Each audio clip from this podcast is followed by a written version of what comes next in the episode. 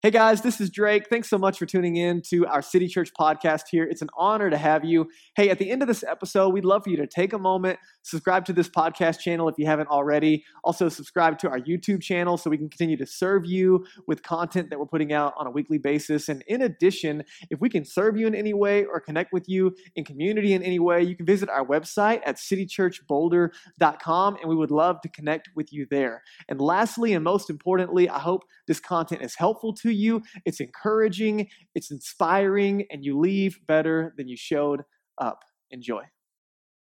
Let's go. Welcome to City Church. How you guys doing? You guys glad to be here? I'm so glad that you're here. My name is Drake. I'm the pastor here. It's an honor to have you gathering with us today. And I'm so excited to introduce our friend Craig today from Manna Worldwide. He'll be up here in just a minute to share with you guys. We've been partnering uh, with a, a, an orphanage and a feeding center in the Philippines alongside them for a while. And so you get to hear a little, a little bit more about that particular project as well as all kinds of different things that we're doing in partnership with them around the world. So really excited for you to hear from Craig. He's a great guy. And, uh, it's going to be a great, great day. But I got a couple of quick housekeeping things for you today as we get into uh, this gathering. Number one, hands together for Maddie for crushing that welcome, right? So good. Thank you, Maddie. I, know it's a lot of information, but listen, we would love to have you volunteering uh, and, and there at our block party and egg hunt, loving and serving our community. It's a really cool space. So circle that letter B on the connection card if you haven't already signed up. But in addition, starting tomorrow, we are doing a five day fast five days of fasting and prayer starting tomorrow. We've done a lot of different teachings on fasting and prayer over the course of even this year and last year. And so happy to, you can go back on our YouTube channel, our podcast to kind of catch some of those spaces of why we fast and, and some of the spaces behind it, behind it. But for today, I'm just going to give you a quick summary. Um, fasting is the purpose of aiming our hearts toward love and gratitude. It's, it's a space of giving up the things that we love for focusing our hearts on the things that we want to pursue even deeper. And so the space of fasting for us in prayer over the next five days is, is a, you have a couple options. Uh, we've introduced a couple different versions of this practice. So you could fast from food for like a 12 hour period of time on Wednesday and Friday. We introduced that rhythm earlier this year, kind of the traditional space of fasting sun up to sundown, Wednesday and Friday from food, if you can do it in a healthy way. And you, you let that, that hunger in your body, you point that hunger towards God and, and God's heart for others. Uh, but in addition, this week you could also take five days to unplug from social media or put a pause on Netflix or Hulu or whatever your streaming space is, Disney Plus or Andor or whatever you know your things are right now. I'm trying to get out of my. I've, I've, had like the same repeat of shows that I keep talking about, so I'm trying to switch it up for you guys, right? Because I got my stuff, but you got yours, okay? So whatever it is, it might be giving up sweets, it might be giving up carbs, it might be. It doesn't really matter. You just can't give up things that you don't like because that, that doesn't count, right? You can't like fast from broccoli if you hate broccoli, right? But if it's your thing, then go for it. You guys tracking with me? So the idea is whatever you give up in fasting over these five days, this is all invitational so no obligation whatsoever. But the goal is that you are giving up something that you are familiar with in your own person that's going to create a hunger for you to then point in the direction of prayer and fasting. And so we already cultivate a space of seeking uh, daily through the scriptures and prayer. And we want to encourage you in that. There's free Bibles in the seatbacks in front of you. There's journals there. There's stuff in the lobby for you. Tons of resources on our website. So you are well equipped both through the weekends and our city groups to actually take this space and take advantage of it. But I want to encourage you very specifically not only to cultivate a gratitude toward as we approach Easter weekend. It's Jesus' death, burial, and resurrection that brings us new life and celebration. And so it's a week of gratitude through fasting, but in that, it's also a week of asking God to give us a boldness and a love for neighbor and coworker and friend. And so here's my challenge for you is uh, over the next five days, you start praying for people in your life who are disconnected from a relationship with God or disconnected from the church or both or all of those things combined or any kind of mix of those things. You begin to pray for them by name and pray for opportunities to love them in word and deed. And so looking for those spaces and praying for them by name and, and asking what's on God's heart to get on our heart. So five days of fasting and prayer. You guys tracking with me? And it culminates, it ends in our night of worship and prayer on Good Friday. It's going to be a really special evening. Looks very different from a weekend gathering. So would love for you to kind of think through that, begin to plan ahead right now. It'll start tomorrow. And again, kind of up to you. Five, five days of whatever you want to do. Maybe you're fasting from lunch each day, or maybe it's that Tuesday, I'm sorry, that Wednesday and Friday rhythm, whatever works for you. The best space is in accountability where you have other, I'm sorry, in community where you have other people around you for accountability and just help fleshing that out. If we can resource you in any way, let us know on that connection card or on our website. We're happy to help you over the next couple of days. Uh, really quick reminder, we have an intentional conversation workshop right after our gathering today. If you signed up for that, it'll be right after our gathering. Lunch is provided 1230 in our community room. If you didn't sign up for that and you have no idea what I'm talking about, check your email. That's, that's how you know. Um, if you're interested in, in this intentional conversation training, you did not sign up, find me after service and we'll see if we can get you in uh, and, and, get you lunch provided and all of that. The biggest thing is we can't provide childcare today if you didn't already sign up for that. But really excited to equip you in those spaces. And then last thing, before I uh, give Craig the microphone, I know, like, you just can't get me away from the microphone. I can't help it, guys. Um, but we introduced this series last week around the what of, of what are we witnessing to. And we specifically talked about this good news that Jesus brought of, of he's a new king and a new kingdom. And I just wanted to remind you today, if you missed the, pod, the, the message last week, you can get it on our podcast or our YouTube channel. But I wanted to encourage you with this thought before Craig begins to share. Um, Jesus didn't just come to make things better, he came to make things new. Right? Jesus didn't show up in Rome to kind of revamp the existing structures in Rome to make life better. Jesus came to bring a new way of being human, a new king and a new kingdom. And we talked about the range of God's effective will over our hearts, our minds, and then our homes and our neighborhoods and our, our workplaces of this good news saturating from the inside out. And the reason I bring that up um, is because I wanted to create space and just acknowledge the heartbreaking news once again of another shooting that happened in our country. And this week, families lost children and families lost loved ones and it's in those spaces that it begins to move into a, a maybe, maybe it produces anger and fury in your heart. Maybe, it, maybe you're numb to it. Maybe it's, it's so depressing that you try to block it and not even think about it. I don't know where you are today in light of news like that over and over again. Um, but it's in light of the brokenness that we see in the world like that. That is as far from Jesus as, in his kingdom as it could possibly be.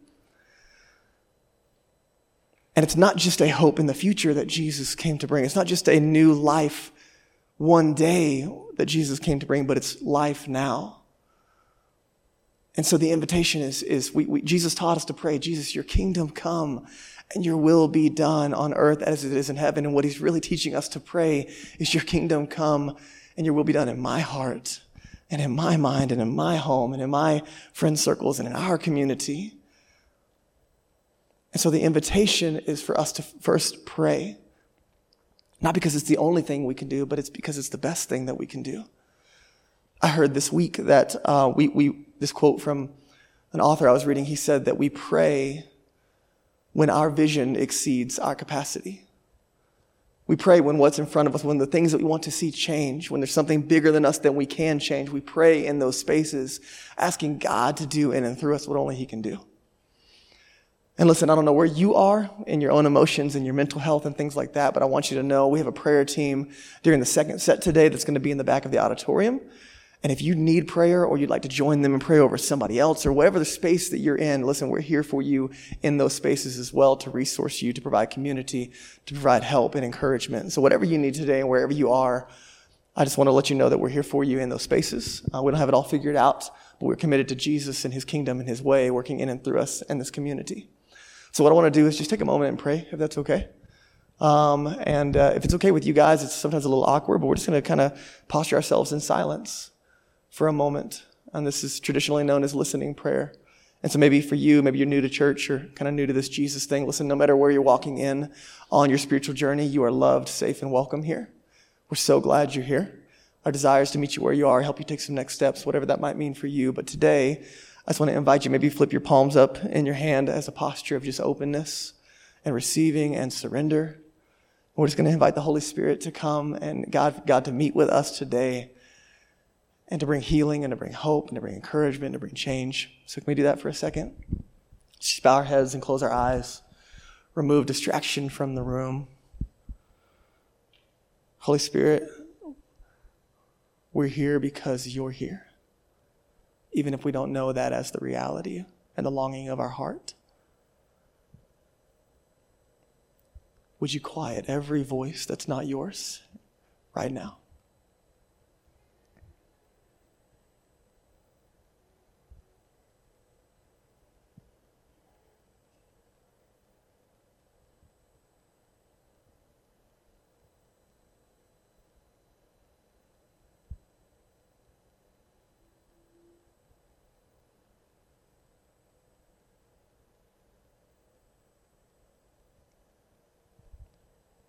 God, we know your heart is grieved over the brokenness of our world.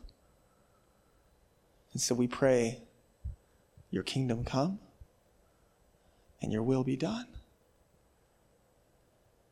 in our hearts, in our homes, in Boulder, in the West, in the world, as it is in heaven. We give you the space today to speak to us is in Jesus' name. Amen. Okay, friends, let's put our hands together for Craig. Let's go. Appreciate it. Appreciate it. Thanks, guys. Thanks, guys. Thanks for the warm welcome. I am uh, Craig Alsup. I'm excited to be here with you at City Church Boulder this morning. It's my first time to Boulder. And before you ask how it's going, I had tacos last night with Pastor Drake. You know what I'm saying? So Question answered, right? Uh, I am a missionary with Manna Worldwide. I'm an assistant director for Asia, which means that, uh, as Pastor said a moment ago, I get to travel to a lot of different places throughout uh, many different countries in Asia where they speak all sorts of different languages, and I speak a few words of a few of them. Uh, my daughter speaks a whole lot of words of Nepali somehow, uh, but we are the Alsup family. I want to introduce you to my wife, Jennifer, there, uh, my daughter, Sarah, and my son, Jude. Um, they are back at home, which our home base is Fort Worth, Texas, and uh, doing all the kids' activities and stuff this weekend. And so I get to be here with you by myself, but I promise I'll drag them along next time. Um, I want to tell you uh, a few things this morning. I want to share with you a little bit of our story. Uh, because I think people's stories tend to speak to us uh, because you know sometimes we can read stories in the bible we can read these you know man these incredible things that happen to people and, and that can seem so far from us and like from us today you know what i mean? Uh, but when I hear somebody's story today of how God is moving in their life and what God is doing in their heart and what God is changing in and through, they're just surrender to Him, that changes things for me. So I want to share a little bit of our story real quick. I also want to share a little bit about Manna Worldwide and who we are and what we do and, and, and why we do it. And then I want to challenge you. I want to challenge you to get on mission, uh, however that means for you. Whatever that means for you in this community, whatever that means for you in your finances, whatever that means for you in your heart and your prayer life, whatever that means for your maybe your travel schedule. Um, maybe that means somebody steps in beside me and comes and does this work with me. I don't know. I keep saying that in churches across the country. And I know that there's somebody. You know what I'm saying? Like, I know that there's somebody that God is speaking to and saying, take a step, take a step, take a step. And you know what the hardest thing is? Taking the first step. Our story is different than a lot of missionaries you'll meet. A lot of missionaries that I meet and that I talk with, they're like, man, they were eight years old. They went to church camp and they like, a missionary spoke and they were like, yeah, I got to do that. You know what I'm saying? Like they were eight or 10 or 12 or 15, and God said, go, and they took a step. Like before life happened. You know what I mean? Like before it got hard to take a step. And that's our story. Like, we never expected to be missionaries. We didn't surrender at 8 or 10 or 12 or 15. My wife and I went and got master's degrees. I, I, got my degree in counseling, hers is in public health administration. We thought we'd do that our whole lives. We grew up in small town Mississippi. We didn't know any missionaries. We didn't know anybody who had a passport. You know what I'm saying? like, still really don't, hardly. Uh, if I'm honest. Like everybody that we know thinks we are really weird. We, we are really weird. Um, but we had never met anybody that had even considered this thing. And then God shows up. You see, uh, Jennifer and I met in college um, uh, because I needed her help on some uh, statistics uh, because she is better at that than me. Um, she's better at a lot of things than me. Uh, but uh, I, we met in college, and in 2005, we got married. And about a month after we got married, we decided that we were going to plan and execute a crazy around the world trip. We called it a pre life retirement. Let's go, right? Anybody want to sign up for that? So we decided we were going to plan and execute a pre-life retirement because everybody plans and saves. Like everybody we'd ever known was like working all their life, just trying to get to retirement so they go do something cool. And we thought, let's do the cool now. And so for the next two and a half years, we worked all the jobs we possibly could. I like bought people's textbooks and resold them, like all kinds of ridiculous stuff to make extra money. We sat all the money in a savings account. We watched the interest grow. So exciting. Um, and the money grew. And by year two and a half, we had like not gone on any dates. I had not bought her any gifts. I had not bought her flowers. You know what I'm saying? Like the best thing to do when you're newlyweds, right? Uh, this is my, you know, that's why I don't counsel people for marriage because I'd be like, I don't know, I don't know how it worked. uh, but at the end of two and a half years, we quit everything, we sold everything, we packed up some clothes and a couple backpacks, and we started backpacking around the world. Our families thought we'd be back in like a month. They didn't know how much money we'd saved. And uh, we said, we'll be back when the money runs out. And they were like, oh, great, we'll see you in a month. And uh, we started traveling. We ended up traveling for 16 months around the world. We went to 76 different countries on six continents. Traveled, traveled, right? Not just vacation, travel. Um, we saw so many incredible, beautiful things around the world. We got to skydive and scuba dive and do all these awesome things. But somewhere along the way, God opened our eyes to the needs of people and to the hopelessness of people. You see, we were believers in Jesus, we just weren't really following him yet. But then he opened our eyes to needs. We saw kids literally in front of our faces being trafficked. We saw desperate poverty like nobody should ever see. We went to the country of Nepal and while we were there, started sponsoring kids in an orphanage that we volunteered in there, Sagar and Asha. Sagar was four, teeny tiny, uh, and Asha was eight. And we just fell in love with these kids. And we decided that if we could do nothing else, we were going to make an impact in these two kids' lives. We met a man there who was a missionary. And we started reaching in our pocket a little bit, supporting his work with orphanages and church planting. You see, Jesus said something about that. Jesus said, whatever we tie our finances with, God ties our heart to those things. Whenever we give to, God allows us to, to give a little piece of ourselves to as well, to connect with forever. We finished our travels around the world. We got home. We started working regular jobs. I was doing counseling with kids. I felt like I was doing good work. But I always felt this nagging. There's something more. Like there's something, I don't know if that's your story. Like there's something else that God wants you to do, and you just can't get rid of it. Listen, don't get rid of it. Step into it, look for it, dig into that. Over the next several years, I worked counseling kids, and we gave to Nepal and then we started giving a little more.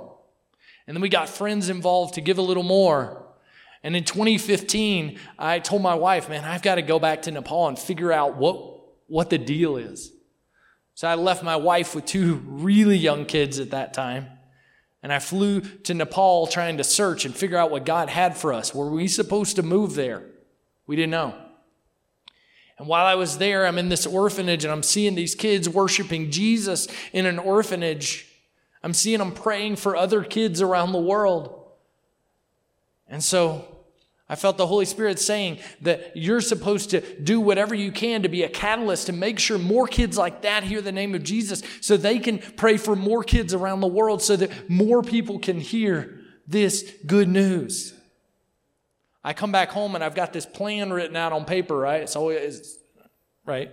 Best laid plans, guys, right? I come back and I've got all this plan to start our own nonprofit organization to raise money, to send all the money over there to help people. And we did. We like signed on the dotted line, started a 501c3. We were told it'd take a year for approval from our government. Who here has had our government do anything for you in one month before other than tax you?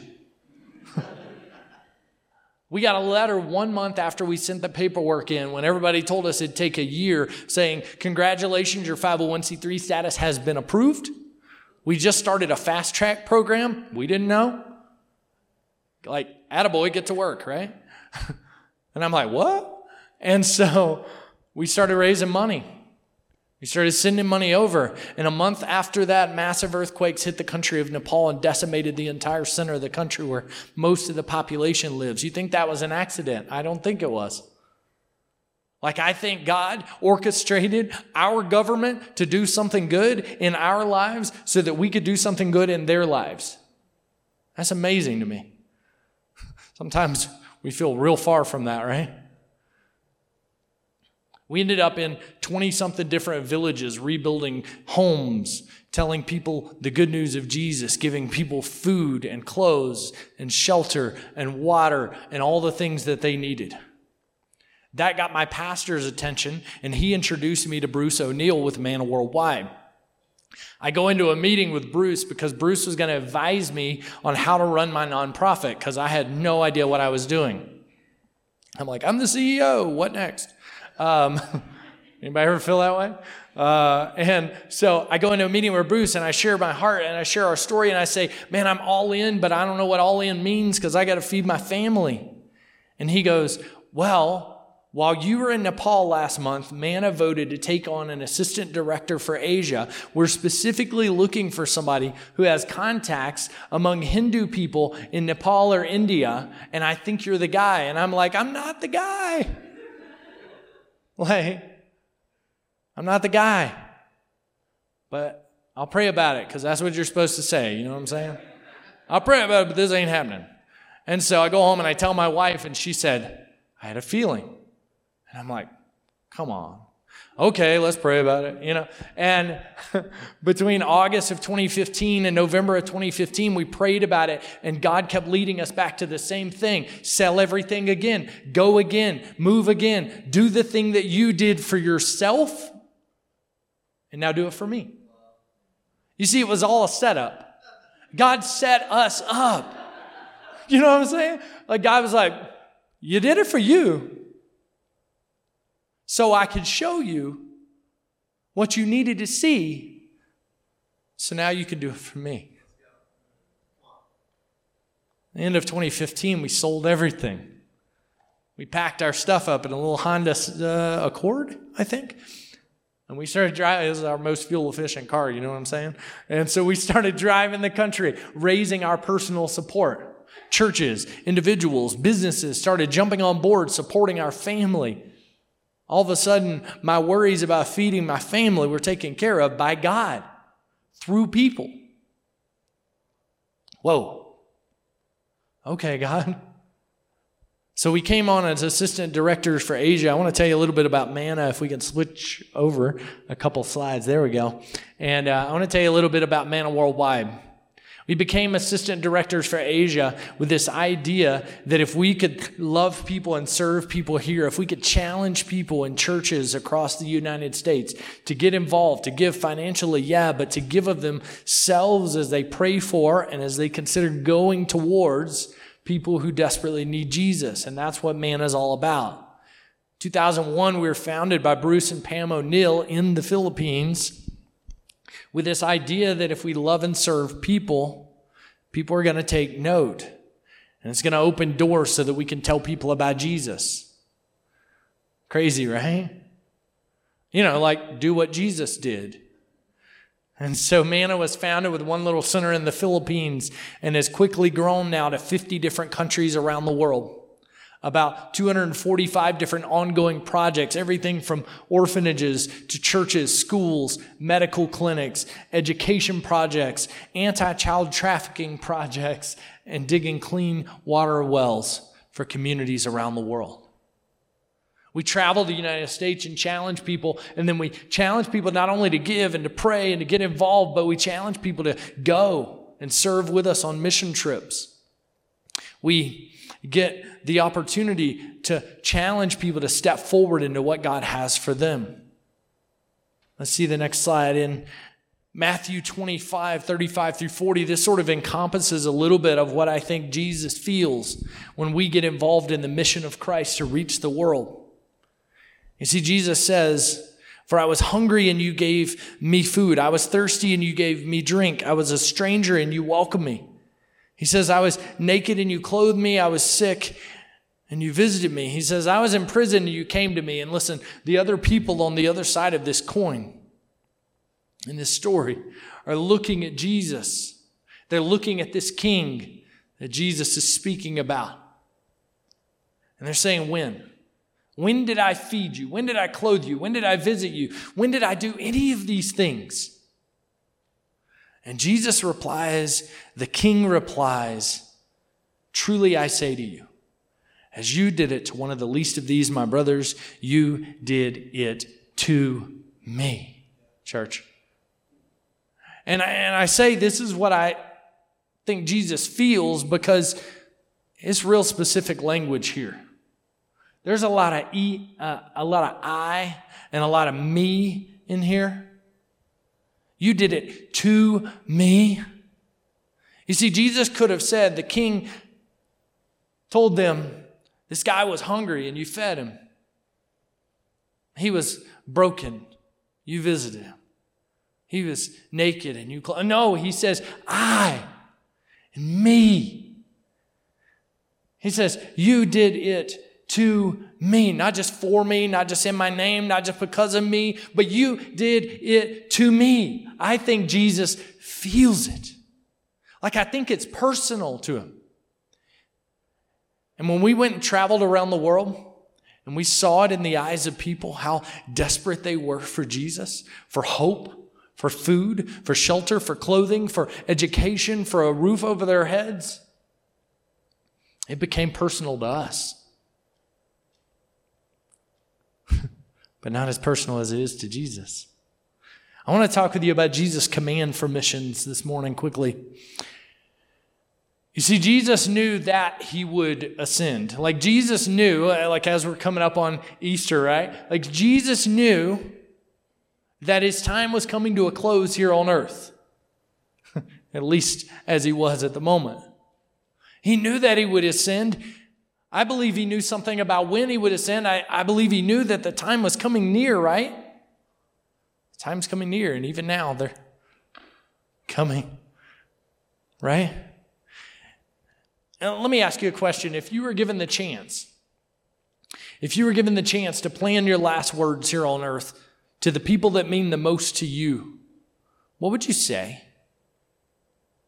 Like, would you say important things?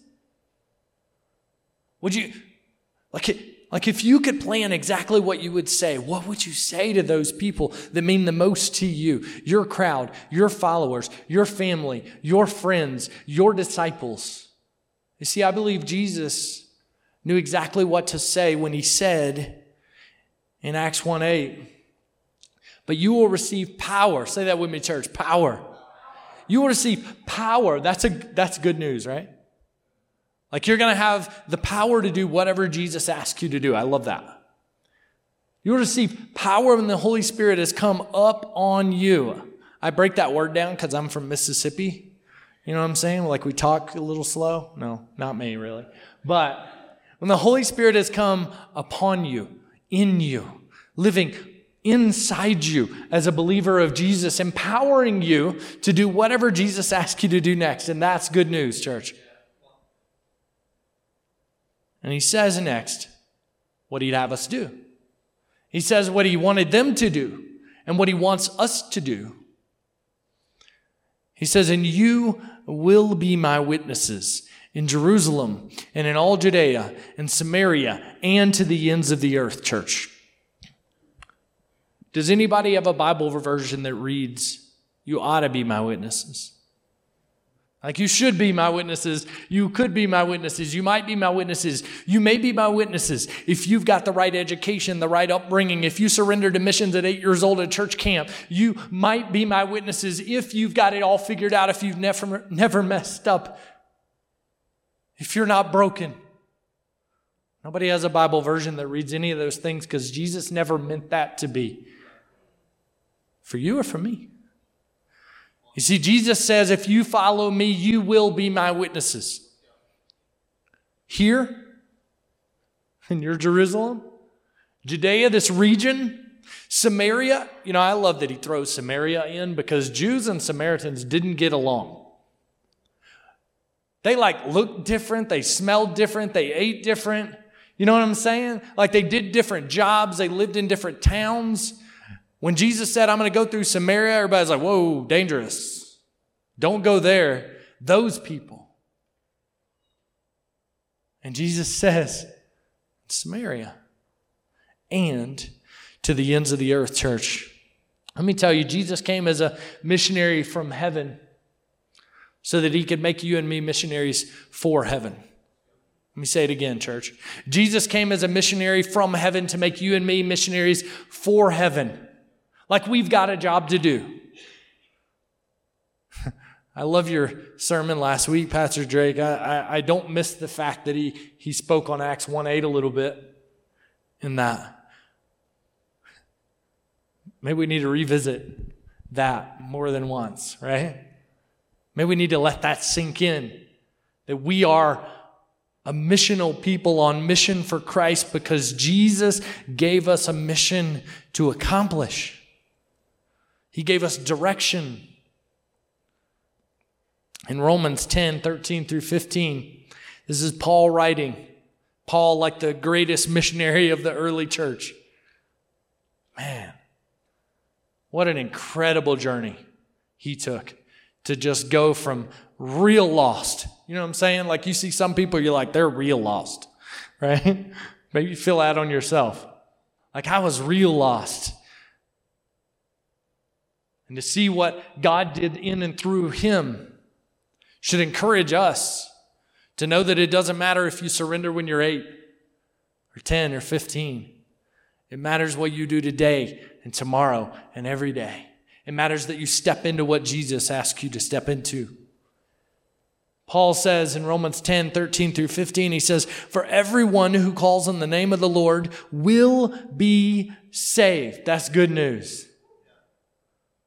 Like, I don't know if that's you watching online or here today. But listen, if you call on the name of the Lord, you will be saved. Man, that's good news. Because I needed a Savior. And you need a Savior. How then will they call on Him in whom they've not believed? And how are they to believe in Him of whom they've never heard? And how are they to hear without someone preaching? And how are they to preach unless they are sent? Listen, church, send me. Send my wife and my kids and our Asha and Sagar in Nepal who believe in Jesus today, not because of me, but because God said take a step and we blundered forward into a step. And the Holy Spirit moved in power. How are they to preach unless they are sent? Don't just send me and my wife and my kids and my extended family in Nepal, but send send your pastor, send your family, send your friends, send your kids, send your grandma and your grandpa and your wife. Send yourself. You're sent, church. If you're a believer in Jesus here today, you are sent. And let me challenge you. Let me challenge you to write a blank check this morning. Nobody fell out of their chair. That's good. Let me challenge you to write a blank check because I believe it's the best step of faith you could take. Is just say, God, whatever it is you want me to do, I'll do it. Uh, wherever you want me to go, I'll go. And whatever you want me to give, I'll give. And the important, maybe the most important part of all of this is to say no strings attached, because we like to attach a lot of strings. There's a missionary named William Borden who was found in his journal after he died in the field many years ago that said, No reserve, no retreat, no regrets. I love that. Let me share a few pictures real quick uh, with you. I know I'm already over my time, but I, I, you know, get carried away talking to you guys. So I had tacos yesterday. You know what I'm saying? Uh, they empowered me to, you know. Um, I can't show a lot of pictures of the kids in the Philippines right now because they are all little tiny babies, and the country of the Philippines doesn't so much like me to show those pictures uh, to crowds over the internet, especially. But um, but let me show you a few pictures. Uh, this is a, a, play area for the kids there in our uh, Manna Children's Home in Manila, Philippines. Um, we have about I think it's uh, about twenty or twenty five uh, small babies and kids right now, you know, like some of you ladies are already going, you know, we should go. You know, I think we should go hold babies. And the guys are like, just don't get the baby fever. You know, uh, anyway, that's what I say. Uh, but one of their uh, play spaces there in the Philippines. Uh, in the next picture, we've got some uh, some bedding and swings and, and all the things that churches like you guys listen. When City Church gives to this children's home, to this feeding place, to this home for these kids, listen, like you help buy that. you know what I mean? Like you helped that baby have a safe place to lay their head at night. You know what I'm saying? Don't miss that. Like celebrate that. In the next picture, we've got another one of the rooms with this is my favorite because they got all the rocking horses. And I'm like, man, I used to wear those things out when I was a kid. You know what I'm saying? Like, I could break all those right now. Anyway, um, they, they don't want me to. Uh, but in the next picture, we've got a little bit more about that uh, project for the Philippines. Um, the name of the project is Manna Home. Uh, there's a missionary there, Lance Gocher, and his family have been there for a long time, serving and leading this work. Um, it's in Manila, as I mentioned. Um, and right now, the total funding for this project, because of all of the uh, regulations and all the people we got to employ, uh, there is about $5,000 a month. It's about 60 grand a year, but these kids have a safe space to call home. They have love and hope they're hearing about Jesus. They're being loved and served so well by churches like City Church, by our people on the field that are doing the hard work every day. My family just gets to be a part of it. We just get to share the story. And so I want to thank you guys um, for that. I want to I want to pray, and I want to I want to challenge you guys to take that step of faith, to uh, write that blank check, whatever it means in your life. Listen, for some of you here today, it might be that you need to take a step of faith towards Jesus. It might be that you need to say yes to Jesus because you're not sure you ever have before. Like you might just be checking this thing out, trying this church thing out. You might be watching online and saying, What is this Jesus all about anyway? I want to tell you this Jesus loves you. I want to tell you that He's working even now in the hearts and minds of people in this room through His Spirit, calling us to Himself because He wants to love us. He wants to love us the same way that He loved His disciples. He wants to love us in the same way that He did when He laid down His life for us. You see, Jesus came as God, but also man to live here for a short time on earth to tell people this good news so that today, today, from wherever you are, you can hear it. That you can hear the truth that Jesus came and he lived and he served and he loved those who were so far from God, who everybody that was religious said they're too far gone, leave them alone. I don't know if that's you. but it used to be me. And let me tell you, I'm a child of God. And God wants you to step into that as well.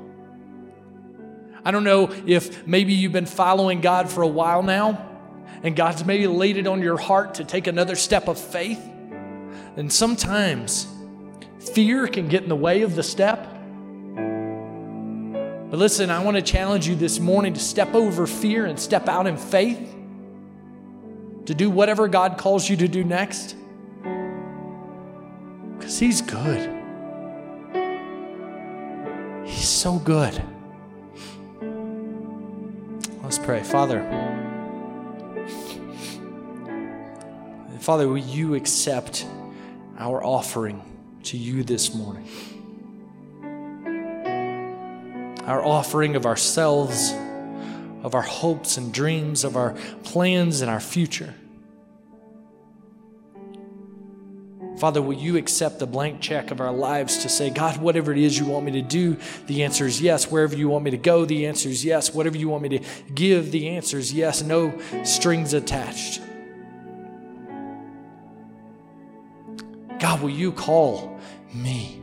Will you call us into a deeper relationship with you? Into a saving faith for some and a step of faith for others? Oh God, you are good.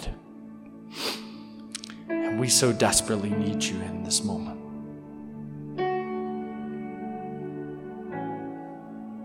Thank you, Lord. In Jesus' name. Amen.